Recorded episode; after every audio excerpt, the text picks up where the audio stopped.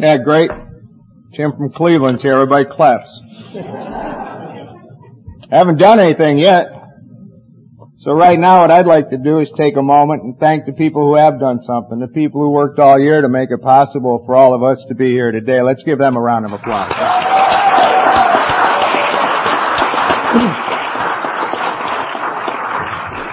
I am from Cleveland. They brought me out here to check on that Jim T thing, see how that's working out for you guys out here. I'm pretty sure uh, what I'm going to say up here today. But I'm not pretty sure what you're going to hear. There's a story I like to tell. It's a story about a state trooper. The state trooper, he's sitting on the side of the road, and he's just doing what state troopers do on the side of the road. They wait for somebody to go by doing wrong. And that day a boy drove by in a pickup truck. The back of that pickup truck was full of penguins. He knew there was something wrong with that, so he pulled him over. He says, son, where are you going with all those penguins in the back of that pickup truck? So well, we're not going anywhere, officer. We're just going for a ride. He said, you can't take penguins for a ride. You take those penguins to the zoo. He said, yes, sir. Next day, that trooper, he's in the same spot. Here comes that pickup truck. Still full of penguins. But on that day, all those penguins are wearing sunglasses. So he pulled that boy over again. Said, boy, I thought I told you to take those penguins to the zoo. He said, yes sir, I did, and today we're going to the beach. My name's Tim Townsley, I'm an alcoholic. I did not want to be an alcoholic. My daddy was an alcoholic. My daddy was a member of this fellowship. He got sober in 1946. He passed away in 1980. He had 10 years of continuous sobriety put together at that time in his life. And what that did for me at an early age, it gave me an opportunity to see what an alcoholic was all about. To see what alcoholism was all about. And also to see what Alcoholics Anonymous was all about. I came from a family where I had six stepfathers. I had 13 stepmothers. I went to over 20 schools and I never got out of the eighth grade. I've been married three times and divorced twice. I left home when I was 14 years old. I've had an opportunity in my life to spend time in boys' homes, detention homes, city jails, county jails, workhouses, psych wards, treatment centers, and penitentiaries. I spent 12 years of my life either on parole, probation, or locked behind some kind of door somewhere. And you know now one of those things I just mentioned are the reason I came through the doors of Alcoholics Anonymous. Those were merely the situations that my disease of alcoholism created in my life. But on June 23rd, 1982, I woke up at the bottom. It's the bottom they talk about in the big book of Alcoholics Anonymous. It's when you know a loneliness such as few men know. That's when you're at that jumping off place. You're wishing for the end. You can no longer imagine life with or life without alcohol. And that's the bottom. That's not a high bottom, but that's not a low bottom either. That's my bottom. And my bottom's the only bottom I have to concern myself with in the rooms of Alcoholics Anonymous. I don't ever want to be in a position in my sobriety to be able to sit in a room, listen to a speaker speak and start thinking things like, you know, maybe I wasn't that bad, huh? Or maybe I was worse. Because as soon as I can sit out there and I can make myself believe I'm different in any way from anybody else that's sitting in one of these chairs, as soon as I can make myself believe I'm unique in any way from anybody else that's sitting in a room with Alcoholics Anonymous, then I have reservations.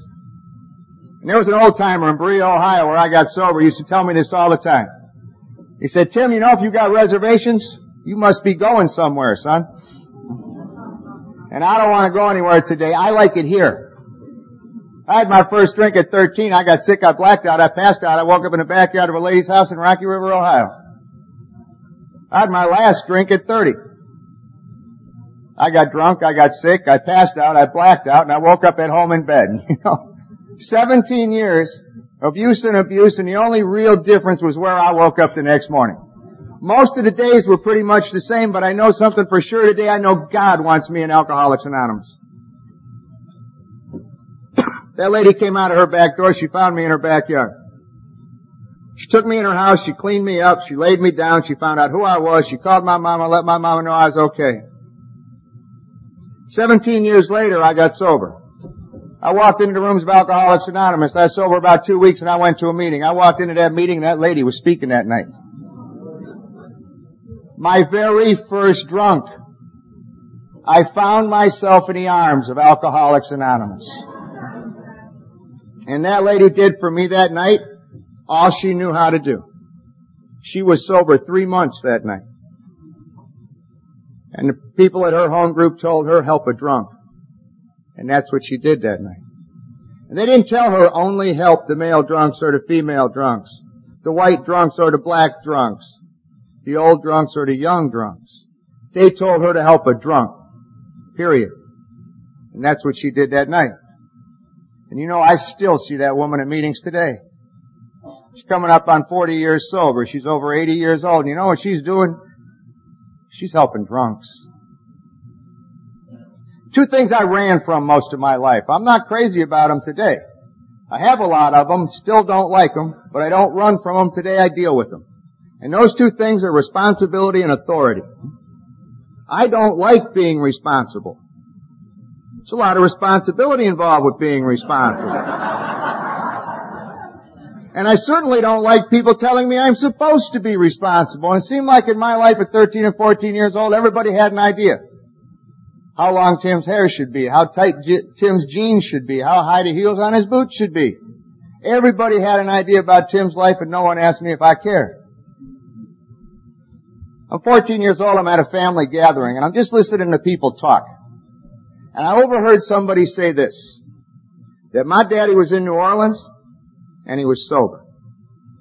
And with that information, I left home the next day. Because I knew my problem wasn't what I was doing or who I was doing it with. My problem was I didn't have my real father there. And if I could find my real father, my life would be okay.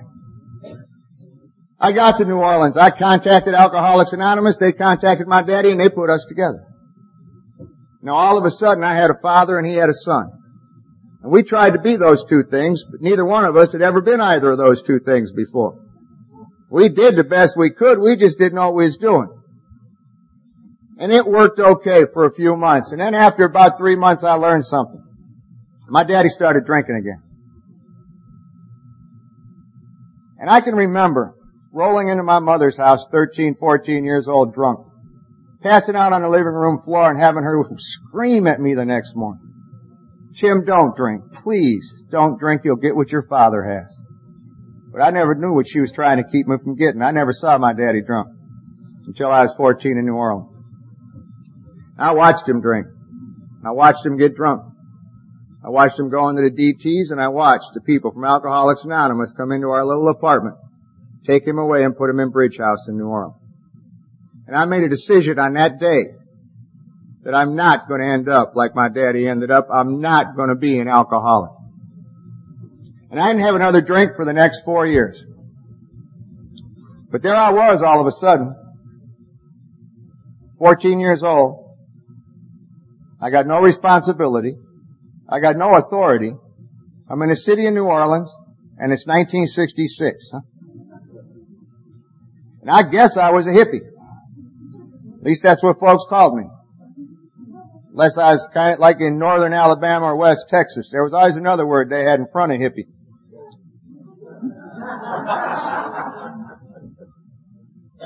I didn't do much anything for the next four years but hitchhike all over this country. I had four good years. If I woke up in Los Angeles, didn't like it there, I'd hitchhike San Francisco. If I didn't like San Francisco, I'd go to Denver. If Denver didn't please me, I'd go to Miami. I just hitchhiked all over this country and I had four good years my expectations were met. If I had a pack of cigarettes, if I had a sleeping bag, and I had something to eat on that day, it was a good day. That's all I needed out of life.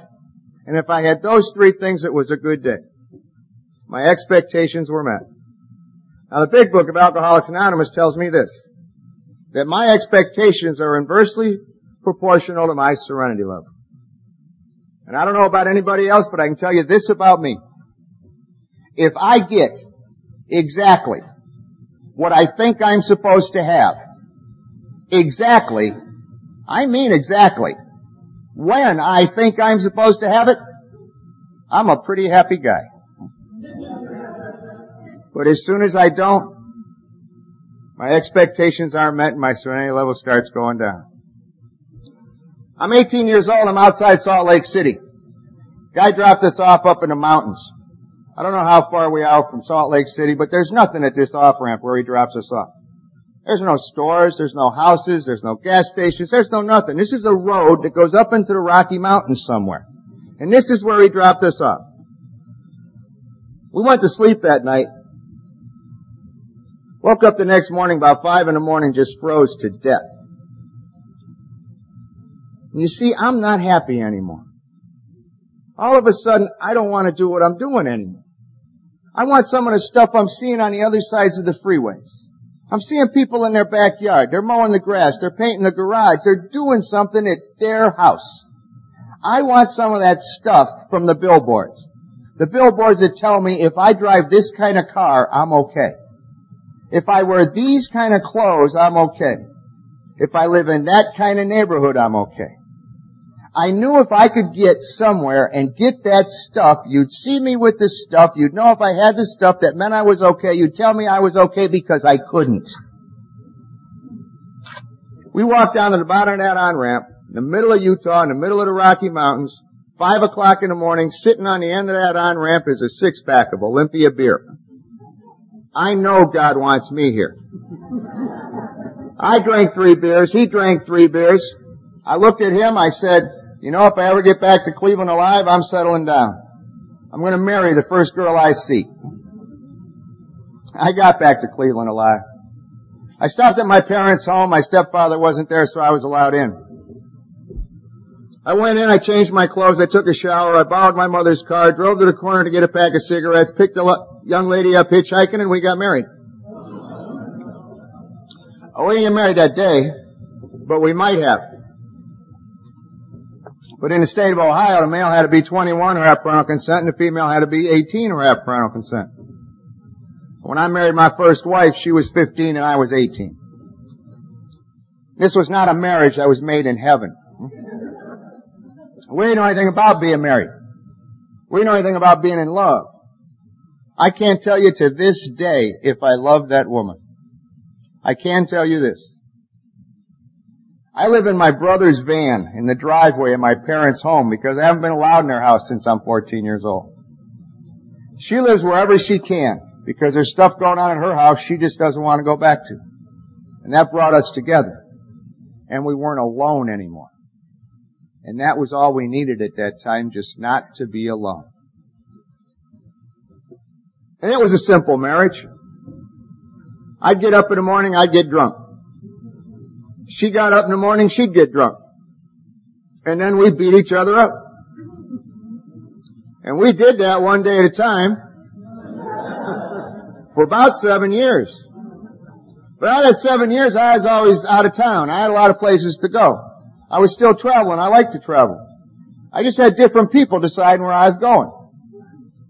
I'd walk into a room like this, there'd be a guy sitting in the back of the room. He'd have a long black coat on. And every time he did this, I went somewhere. I was always in trouble. Seemed like 12 years of my life, I really only did two things. I got ready to go to jail, and I got ready to come home from being in jail. I just had a real bad attitude. I was always in trouble. I got a report card at home from the third grade. You remember your report cards? Teacher would snitch on you on the back of it. You'd have to take it home, show it to your mama, make her sign and take it back. My third grade report card says this. It says bad attitude. Timothy does not play well with others. I'm eight years old, I haven't had a drink, and they know I have a problem. I just got arrested a lot. I wasn't a violent criminal. I was a stupid criminal. I got arrested for a lot of stupid stuff. I got arrested for stuff like verbal abuse of a police officer, huh? It was in a little town called Parma, Ohio. I got arrested for obscene finger language to a police officer. and that was in this little town called Parma, Ohio. If y'all ever go to Ohio, I want to tell you about Parma. They got no sense of humor in Parma, Ohio.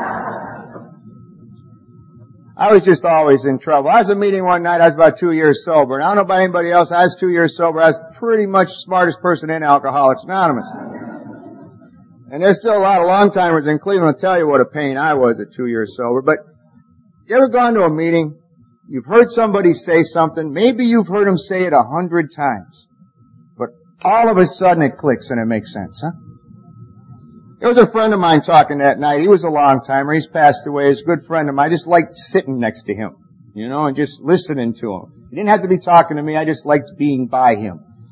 And he had a past a lot like mine. It was only about 25 years earlier. And he was talking that night.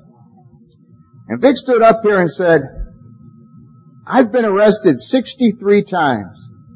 I wasn't a good criminal. Man, I picked right up on that. I know I've been charged with 63 crimes. I wasn't a good criminal. People who do what I did, got caught as often as I got caught, weren't real good at what they were doing. Unless, of course, what you're doing is trying to get caught. That I was good at. I found something else out in that verbal abuse case of a police officer. I decided to represent myself in that case. So funny. Everybody laughs when I say that. I just knew I saw enough. Perry Mason, Judd for the Defense. You know, I could go in there and I could handle this. And I went to their little municipal court and I called witnesses and I cross-examined witnesses. I gave my final arguments to the judge. Y'all know what I found out?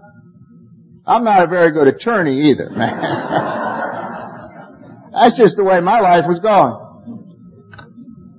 1975, I stood in front of a judge in that old lakeside courthouse in downtown Cleveland and he sentenced me to 20 to 40 years in the penitentiary. I felt pretty good that day. I felt better that day than I had in a long time. See, I knew something they didn't know. I can hear my wife and my mother in the back of the courtroom. They're crying. They don't think it's a good idea that I go away and they certainly don't think I should go for that long. But I know something on that day. I know they can't send me anywhere. That's going to hurt me as much as I've already hurt me. But on that day I knew it. And that judge didn't know that he couldn't punish me as much as I've already punished me. And I'm ready to go anywhere where I might have a better chance against myself. 1976, the laws changed in Ohio. My sentence changed from a 20 to 40 to a 1 to 10. Three years later, they sent me home. When I came home, there wasn't anything left. All my stuff was gone. The stuff I had to have to fit into your world. The stuff I had to have to make me a person in this world was gone. My wife was gone. My car was gone. My motorcycle was gone. My jewelry was gone. My clothes were gone. Everything was gone. And I didn't do anything for the next three months but drink. I crawled into a bottle every day. I got as drunk as I could, blacked out as I could, passed out as I could, as many times that day as I needed to. I crawled into that bottle, but not once in my life have I ever crawled into a bottle of alcohol to hide from you. I've never crawled into a bottle of alcohol to hide from them. I got as drunk as I could as many times that day as I needed to. I hid in that bottle from me. You see, I knew what I was. I was an ex-con. I was an ex-husband. I was an ex-brother. And I was an ex-son. I failed at everything I ever tried to do in my life, and if I was drunk enough, I didn't have to look. Finally, a friend of mine came over, and he just wasn't going to let me stay there anymore. He said, you're coming with me. He almost physically takes me out of my house. You're out of jail. You're not going to drink yourself to death in that chair. You're coming with me. It's time to start living again. And he took me downtown to the flats of Cleveland. We have a little place down there where people go and get drunk. And that's what we did. We went down to the flats and we walked into a little bar called the Pirates Cove. My cousin's band was playing that night. They're playing a Marshall Tucker song. I'm drinking Pabst Blue Ribbon beer. I'm about half in the bag and this pretty little girl walked past me and she smiled at me. You know I smiled right back. That was her. That was my future ex-wife.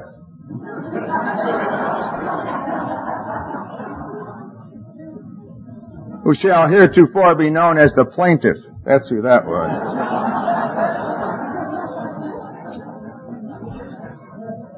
I want to tell you about my second wife.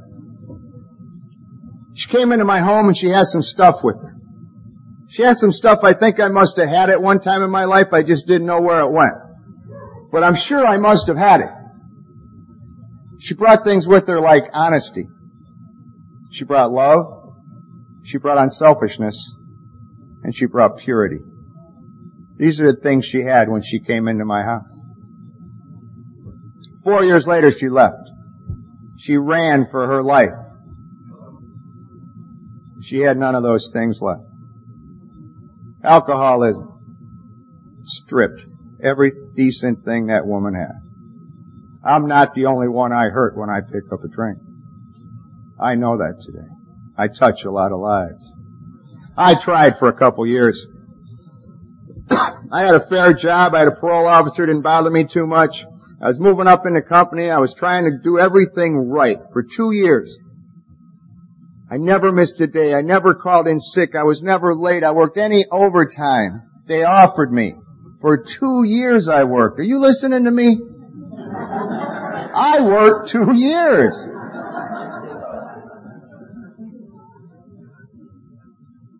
I'm sitting in my living room one night, drunk, after two years, surveying my dynasty.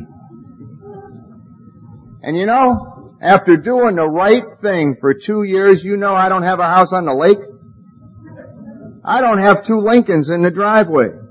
I'm not wearing the right kind of clothes, don't belong to the right kind of clubs, and I'm certainly not running around with the right kind of people. And I came to a conclusion that night. I made this decision sitting on my couch drunk, that those things were for other people. And no matter how hard I worked, or how good I was, I was just never supposed to have those things. And I woke up the next morning, called my boss, and quit my job. The end of my drinking's not too exciting. I got up, I got drunk. If I got up again, I got drunk again. That's what I did a day at a time. My wife lasted for almost two years. And then she had to go. She just couldn't take anymore. This is my life at 30 years old. You know those family gatherings we have? Maybe it's Mother's Day, Thanksgiving, or Christmas.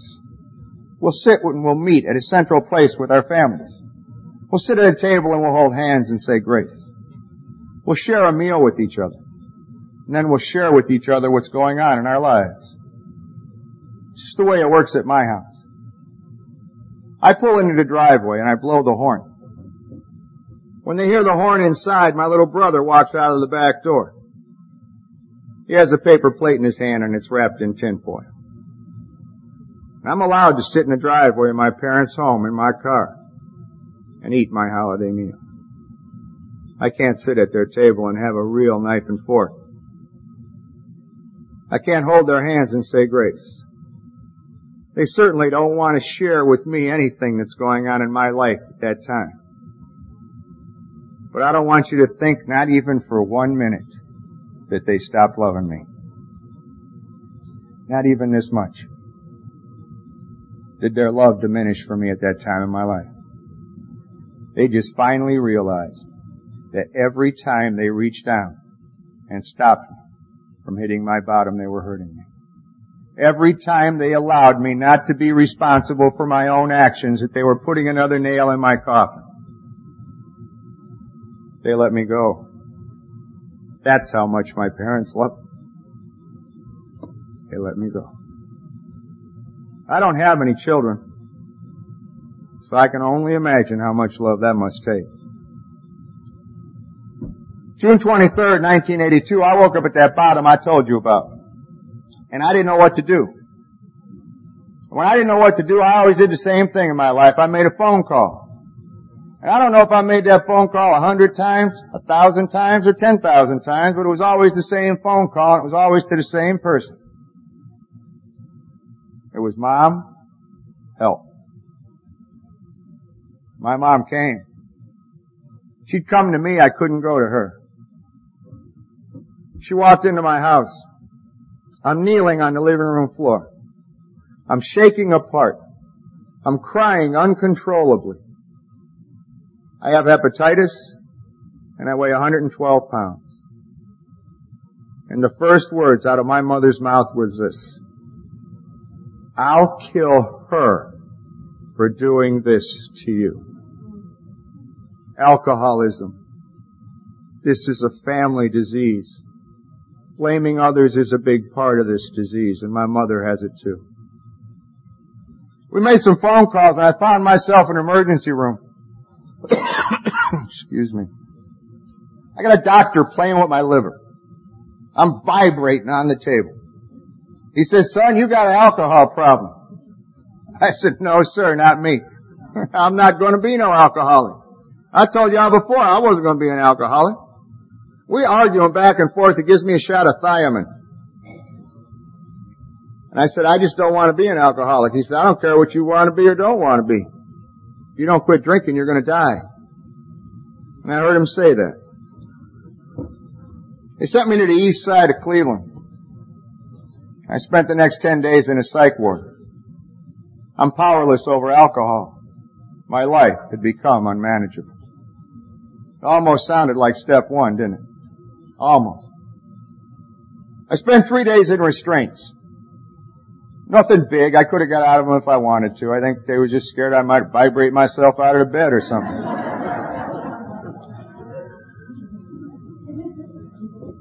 I got a psychiatrist in my psych ward. I got the happiest psychiatrist on earth in my psych ward.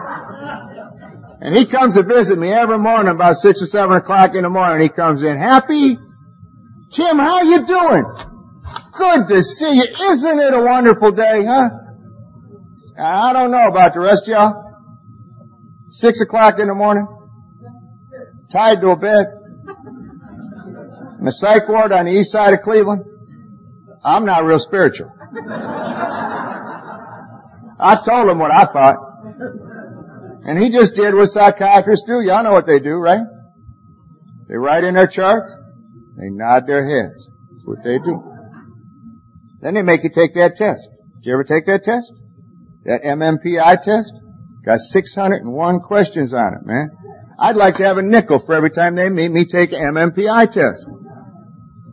Every time I went somewhere, every jail, every prison, every workhouse, I'd have to take the MMPI test. There's only one question on that test I can't answer. Just one.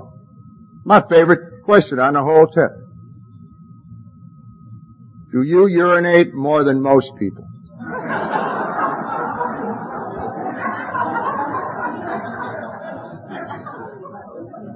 I don't know.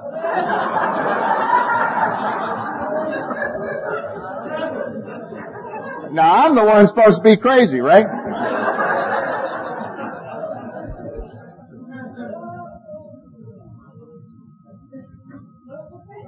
On the third day, that psychiatrist came into my room.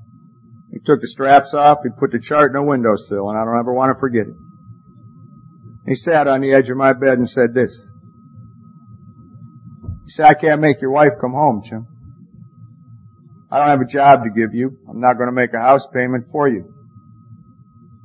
But if you never want to take another drink as long as you live, I can tell you how to do that. One day at a time. You see, that psychiatrist was a recovering member of the Fellowship of Alcoholics Anonymous. I know God wants me here. And he sat on my bed and he shared a little bit of his story with me. And then I shared a little bit of my story with him. And now, all of a sudden, it was no longer I'm powerless over alcohol, that my life had become unmanageable. all of a sudden it became we. Huh? We admitted we were powerless over alcohol. That our lives had become unmanageable. And that's step one. And I know today that without the we, I don't have a chance. Seven days later, he sent me home. He gave me my prescription when I left. It's the most valuable thing any, anybody's ever given me to this day. He gave me a meeting schedule to the Fellowship of Alcoholics Anonymous. He said, when you get out of here, I want you to do two things. You go to a meeting and you get a sponsor. And I got home and I didn't know what to do. Y'all know what I do when I don't know what to do. I called my mama. I said, Mom, I gotta go to an AA meeting. She said, that's alright, I'll come get you. Mom knows all about AA.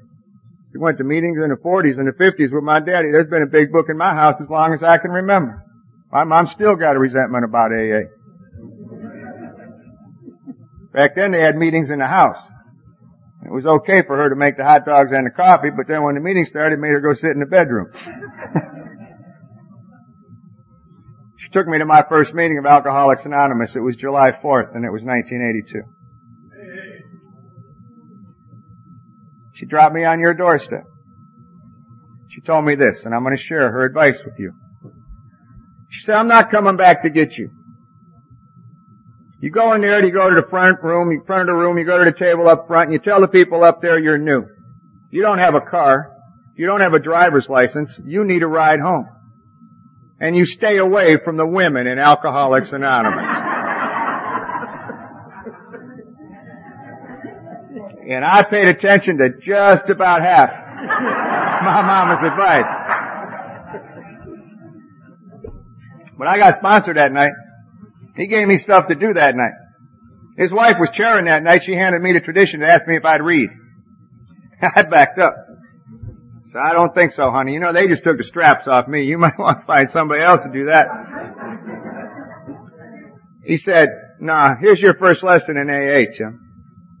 You never say no to Alcoholics Anonymous. No matter what the request is, the answer is yes. That's all you need to know. Then he gave me some simple things to do. He said, if you have a cup, you throw it away. If you sat in a chair, you put it away. I want you to read one page of the big book every day. Don't turn that page until tomorrow. Read that page as many times that day as you want to or think you need to, but do not turn that page until tomorrow. And just maybe, in 164 days, you might know something about the big book of Alcoholics now. He said if you're not praying, this is how you're going to start. You're going to take three words your mother taught you when you were a little boy. You're going to get up in the morning and kneel down and you're going to say please. You're going to get up and go about your day and at the end of that day you're going to kneel back down and you're going to say thank you. Please and thank you. You know, my mother taught me those words when I was a little boy. You know what she called them? Magic words. What's the magic word, Timmy? That's what she used to say. I had no idea how much magic those words held till I came here to you. And my sponsor asked me that question. Now I'm a firm believer that we say stuff to new people that we got no business saying. He said, he asked that question. Y'all heard it. Do you want what I have? He said. Man, I don't know. What do you got? do I want what you have? Now my sponsor, he drove a brand new Tornado. Had a Rolex watch. Had a stewardess wife with the prettiest green eyes I ever saw in my life. Do I want what you have? yeah. What page is that on, pal? I had no idea what he was trying to give me. I had to come to believe by watching him that my life could change. And I found out that the only way I'd ever know what he wanted me to have the first time I knew was when I gave it to somebody else. That's when you know. And that's when you know you want it. I knelt down with my sponsor and said a third step prayer and I wasn't crazy about that. I just wasn't crazy about God's will or anything going on with God at that time in my life and wasn't sure that what He had in mind for me was going to work. And then what if it did, huh? And I just argued with my sponsor. He finally gave me something to explain the third step to me. Gave me a penny. You Got a penny? I always have a penny. You've got a penny, you can understand the third step too. Back of the penny it says one cent. Got the Lincoln Memorial on the back of it. Do you know what happens as soon as you turn it over? On the front of that penny it says, in God we trust. That's the third step. In God we trust. That step's not about my will. It's about God's will. Or it's not about God's will, it's about my will. What am I willing to do? Am I willing to trust God today? I can tell you I am. Once I can do that, there's another word at the bottom of that pen. That word's liberty. That's the freedom I can have if I can trust God a day at a time. And you know, I had to start on that fourth step, but y'all know that's not one you want to rush right into, right? Oh no, you gotta really take your time with that fourth step. You gotta read all them books, man. If we ain't got nothing in Alcoholics Anonymous, we got books, don't we? Now we got blue books, we got little blue books, we got blue and blue books, we got little red books, little black books, little green books. We got books, and you gotta read all them books, because if you don't read all them books, talk to every old timer in the world, you're gonna mess the fourth step up. There's only one way to do the four step wrong. Don't do it. That's the only way to do it wrong. I read all them books. I talked to every old timer in Cleveland. I'm sober 22 years and I still don't know what Mr. Jones's problem is.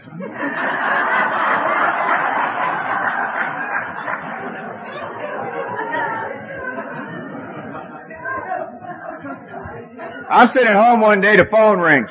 It's my sponsor. He said, hey, how's that four step coming?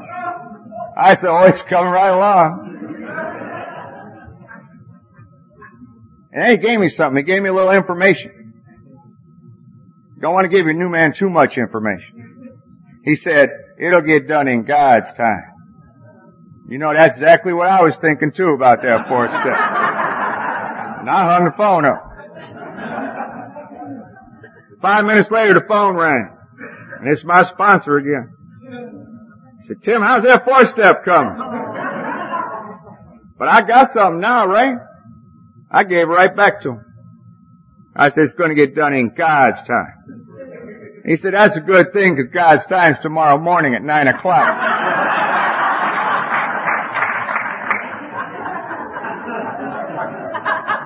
I made an appointment for you to do your fifth step. That's just the kind of guy my sponsor is. He sits behind you at meetings.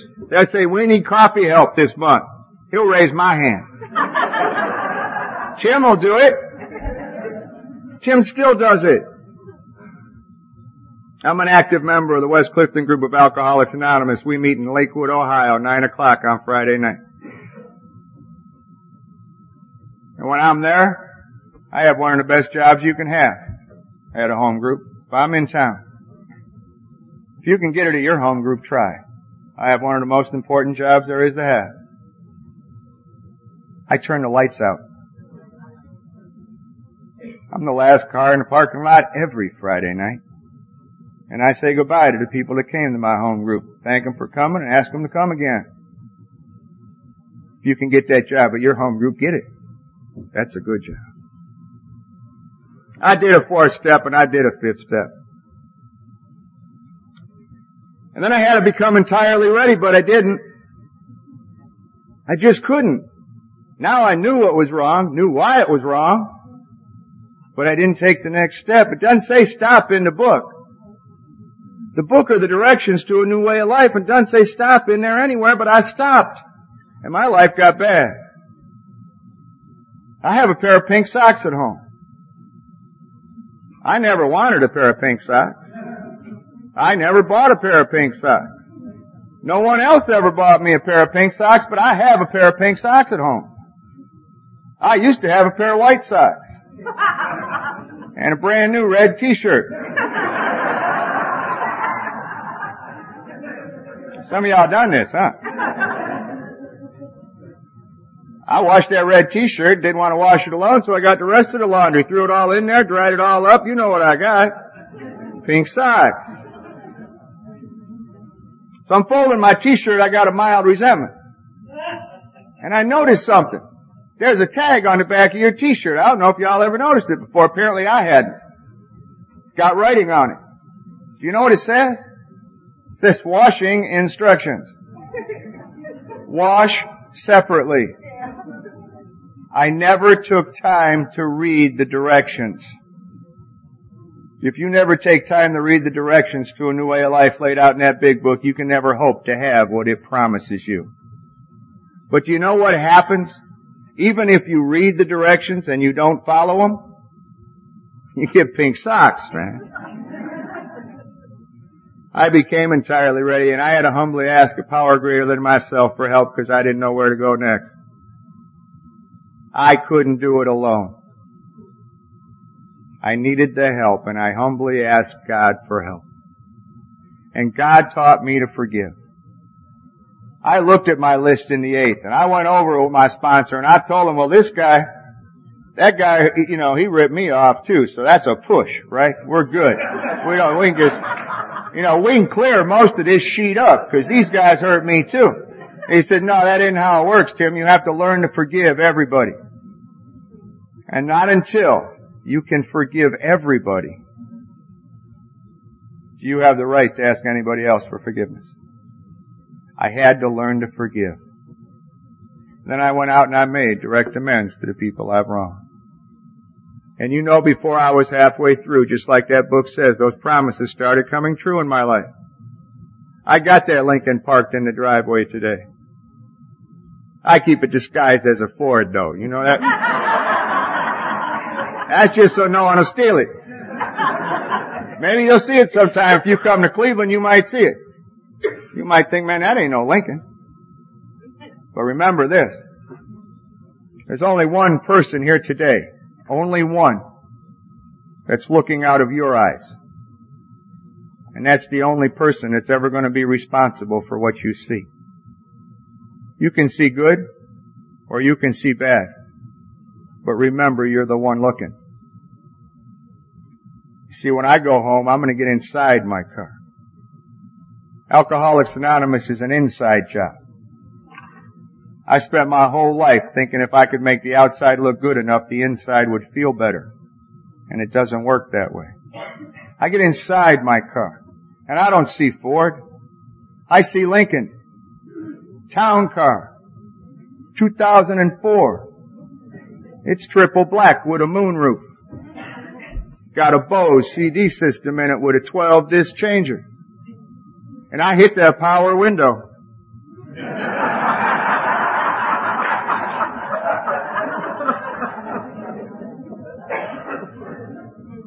and I drive to work, to the job I didn't used to have when I was drinking. And I see my friends, you know those friends I didn't used to have when I was drinking. I have a good life today. I don't know who has your message, do you? Are you waiting for maybe somebody with 50 years to have the message? Or are you listening? Might be the guy that's going to get sober in 50 minutes. He might be the one God sent today. I got a message on the first step about 11, 12 years ago. So I don't know who has my message. I just know that if somebody's talking and I can hear them, God wants me to listen. I was invited to speak in Indiana. My wife couldn't go with me that weekend. So I took a new guy with me. I didn't want to take my car because I didn't think my car would make it to Indiana. so I took my wife's car. And she was driving a Honda Civic then. And you know in a Honda Civic, what do you get in a Honda Civic? Three, four hundred miles to a gallon? Right? oh, you can drive a Honda Civic from now on. Never run out of gas in a Honda Civic. So I threw my new guy in the Honda Civic and we headed for Valparaiso, Indiana. We went underneath the sign said my exit was about six, seven exits away. And I looked down and the gas gauge said empty. And I thought, well, yeah, empty like in a real car, empty, you know, but Honda Civic, empty, you've got to have a hundred miles left. There's only 60 left in Indiana. I'm going to be fine. I never gave it another thought. Until we went underneath the sign and said my exit was two miles. I ran out of gas. You got a Honda Civic and it says empty? They're dead serious about that. That's, that's exactly what they mean. I coasted for another mile and I pulled over to the side of the road. Here I am on the side of the road in the middle of Indiana. Out of gas. Got a new guy sitting next to me. You know, I don't even want to turn and look at him. I just spent the better part about four hours telling him all about responsibility and stuff like that.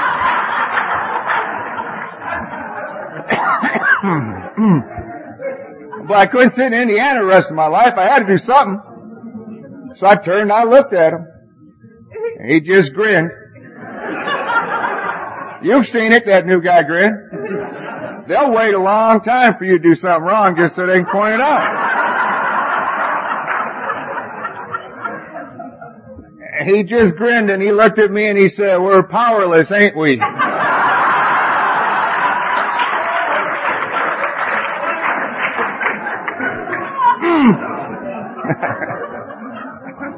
yeah, you bet we are. What do you think we ought to do about that? He said, I think we better admit it. I said, yeah, cause I could sit here the rest of my life go. If I never admit there's a problem, I'm never going to get anywhere. I don't know who has your message today to you. Someone's talking, listen. I live my life this way today. I take one word out of the last three steps. Continued, improve, and practice. Now each one of those words is an action word. You gotta do something if you want something.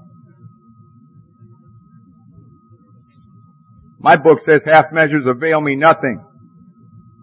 Doesn't say half measures avail me half. It says nothing. And I don't know about any of you. I've had more nothing in my life than I want. I don't want any more nothing. I want everything my God wants me to have. And you know I don't even know what that is, but I want it. There's a difference in my life today and I want to share that with you. I go to the prisons and I talk to the guys in the penitentiaries. I don't much care for penitentiaries, never did. And now in Ohio, I don't know how it is anywhere else to get into the penitentiary, you gotta fill out an application for Christ's sake. They never asked me for an application to get into the penitentiary before.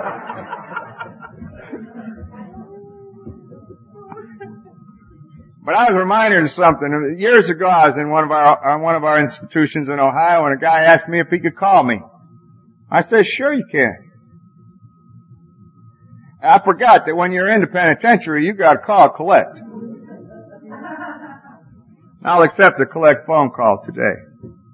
I'm to tell you why. October 10th, 1989, I walked into a meeting. There was a young lady speaking that night.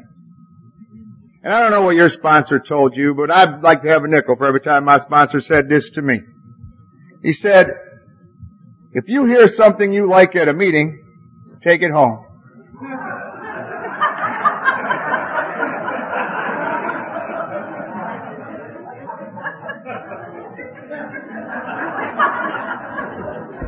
and on October 16th, 1993, I married that woman. Her name's Mary. I married a young lady in the Fellowship of Alcoholics Anonymous. I married a very intelligent woman in the Fellowship of Alcoholics Anonymous. Very educated woman. A lot of her friends didn't think she's so smart when she said she'd marry me. But it's true. My wife is very intelligent and she's very educated. My wife got more letters after her name It's unbelievable. She's been in school as long as you can be in school. She's still in school. And she's got a BA. She's got an MA. She's got an MACT. She was ABD. Now she's got a PhD. Then finally she always got what I wanted her to have, and that's the JOB.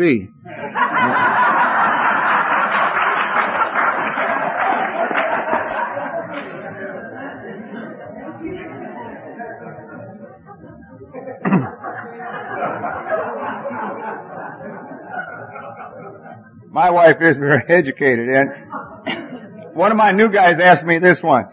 He said, doesn't that intimidate you? That your wife is so educated, that your wife is so intelligent, doesn't that intimidate you? And I had to stop and think about that for a minute because I never had before, you know? And I thought, and no. no, it doesn't intimidate me. It Makes me proud as hell. I'm proud as hell of my wife's accomplishments. I can't be intimidated. Because 16 years ago, my wife walked through the doors of Alcoholics Anonymous and she had no letters after her name. But the women of her home group, a God of her understanding, and a big blue book called Alcoholics Anonymous, told her that once she came in here, she could be anything she wanted to be if she was willing to do the work. And that's how it happened. I'd have to be intimidated by God and Alcoholics Anonymous to be intimidated by my wife's accomplishments. And I proved how proud I am of my wife. I got new license plates. You know those vanity plates, y'all got those in Pennsylvania? God, I hate those things. But I got some. you know what my license plates say? They say PhD, GED.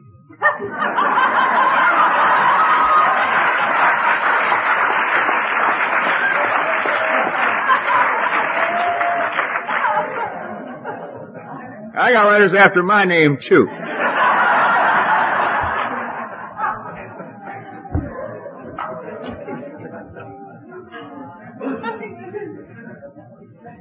October 16th, 1993, we had an AA wedding.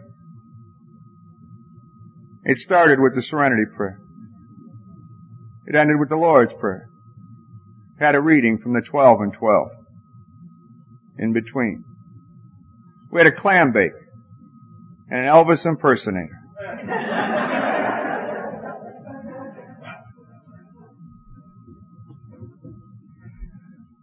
Now when that boy asked me if he could call me from the penitentiary and he called me collect, it reminded me of one thing.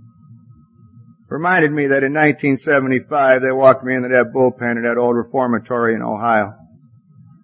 They walked me up to the phone. They said, Tim, you can call anywhere in the world. You can call anybody you want. You can talk for this long but you have to call collect.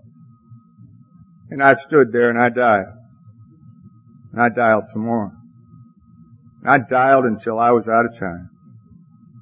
You know I couldn't find one person, not one person on this earth that would accept a collect phone call from me at that time in my life, not one. We invited 300 people to that wedding. Do you know how many came? About 340. you see, that's the difference. That's the difference from then to now. It's the difference in my life. And there's a difference in me. About five, six years ago, my stepfather got sick. And, and I had to become his caregiver. I had to take care of my stepfather, and there's two people in this world never hated each other more than me and him. And I was allowed back in the house. Now the only reason I was allowed back in the house is because he got Alzheimer's. And he forgot what I was, he was mad at me about, I guess. But it became my responsibility to take care of him. And that's what I did. I took care of him and my mother. And I made sure they were all right. And then after a couple of years, it was just no more helping him. I couldn't anymore. He was taking doors off the hinges and, and, and crawling out windows and the police kept bringing him home and it was just a sad thing. Alzheimer's is a sad, sad disease. So we had to find a nursing home for him and we found one in Ohio. The Veterans Home in Sandusky and they have three Alzheimer floors and it's the most wonderful place I've ever seen. They really took care of him good. And we're about 65, 70 miles from Sandusky where we live and every weekend I take my mom out to visit. Mom's 86 now. And today I take care of my mother. That's part of my life today. I look after my mother. Now she still lives at home. She gets around okay. In the last three or four years she's had three strokes. She broke her hip. But she's doing okay. She seems happy most of the time and she's still in her house and that's what she wants. And I have a woman that looks in on her during the day that takes care of her during the day. And after work, that's where I go. I go to my mom's and I make her dinner. I get her pills out and I walk her dog and make sure the dog's alright and pay the bills and I just do what she needs me to do, whatever it is. I just take care of my mom today. And on the weekends I get up early and I do the grocery shopping and I go over to her house and make her three meals and get her all set up. That's what I do on weekends when I'm in town. You know what I like to do on weekends? I like to play golf. That's what I like to do. I play golf. I like to play golf. I didn't, couldn't play last year too much. Last year I went through interferon treatment for hepatitis C. And if you've done that, it's not a lot of fun and I lost a lot of weight and I was pretty sick. But we made it through and, uh, we didn't quite make it through yet, but we made it through that regime. There might be another one, but we'll deal with that a day at a time when it happens. So I wasn't real well, so I couldn't play much golf last year, but that's what I like to do. I have friends that still play. They play on Saturday and Sunday mornings and they'll call me. And they'll say, you want to play? We have an opening in the foursome. Are you in town? And I'll say, yeah, I'm in town, but I'll be with my mom in the morning. I could play in the afternoon maybe, but I can't play in the morning. I'll be with my mom. But they still call and that's nice. And one of them asked me this one day. He said, do you have to be with your mom? I said, no, I don't. I get to be with my mom. I get to be there. I don't have to be there. That's the difference today in me. And I don't go to my mom's because I'm a great cook. My mom doesn't want me over there because I'm a good housekeeper. I'm no, I have no medical expertise at all. I've written some prescriptions in my time, but, but I'm no doctor. There's one real big reason I go to my mom. You might think it's because I was in prison three years and she never missed a visit. It's not the biggest reason. You know what the biggest reason is I go to my mom? Because I've known a loneliness such as few men know. And loneliness is a big part of being old. The elderly suffer from loneliness. There's somebody in your life, and every once in a while it crosses your mind, and you think, you know, I should go see them. Quit thinking about it and go. It's awful hard to make amends at the funeral home. Just take the time. You'll be glad you did. I'm going to leave you with something my friend tells me every time I see him. Walter doesn't talk real good anymore. He's had a few strokes and he, he doesn't get around much. But every time I see him, Walter used to tell me this. He said, Tim, you remember this. What you do between the serenity prayer and the Lord's prayer isn't real important. What's really important is what you're doing between the Lord's prayer and the serenity prayer. Thank you very, very much.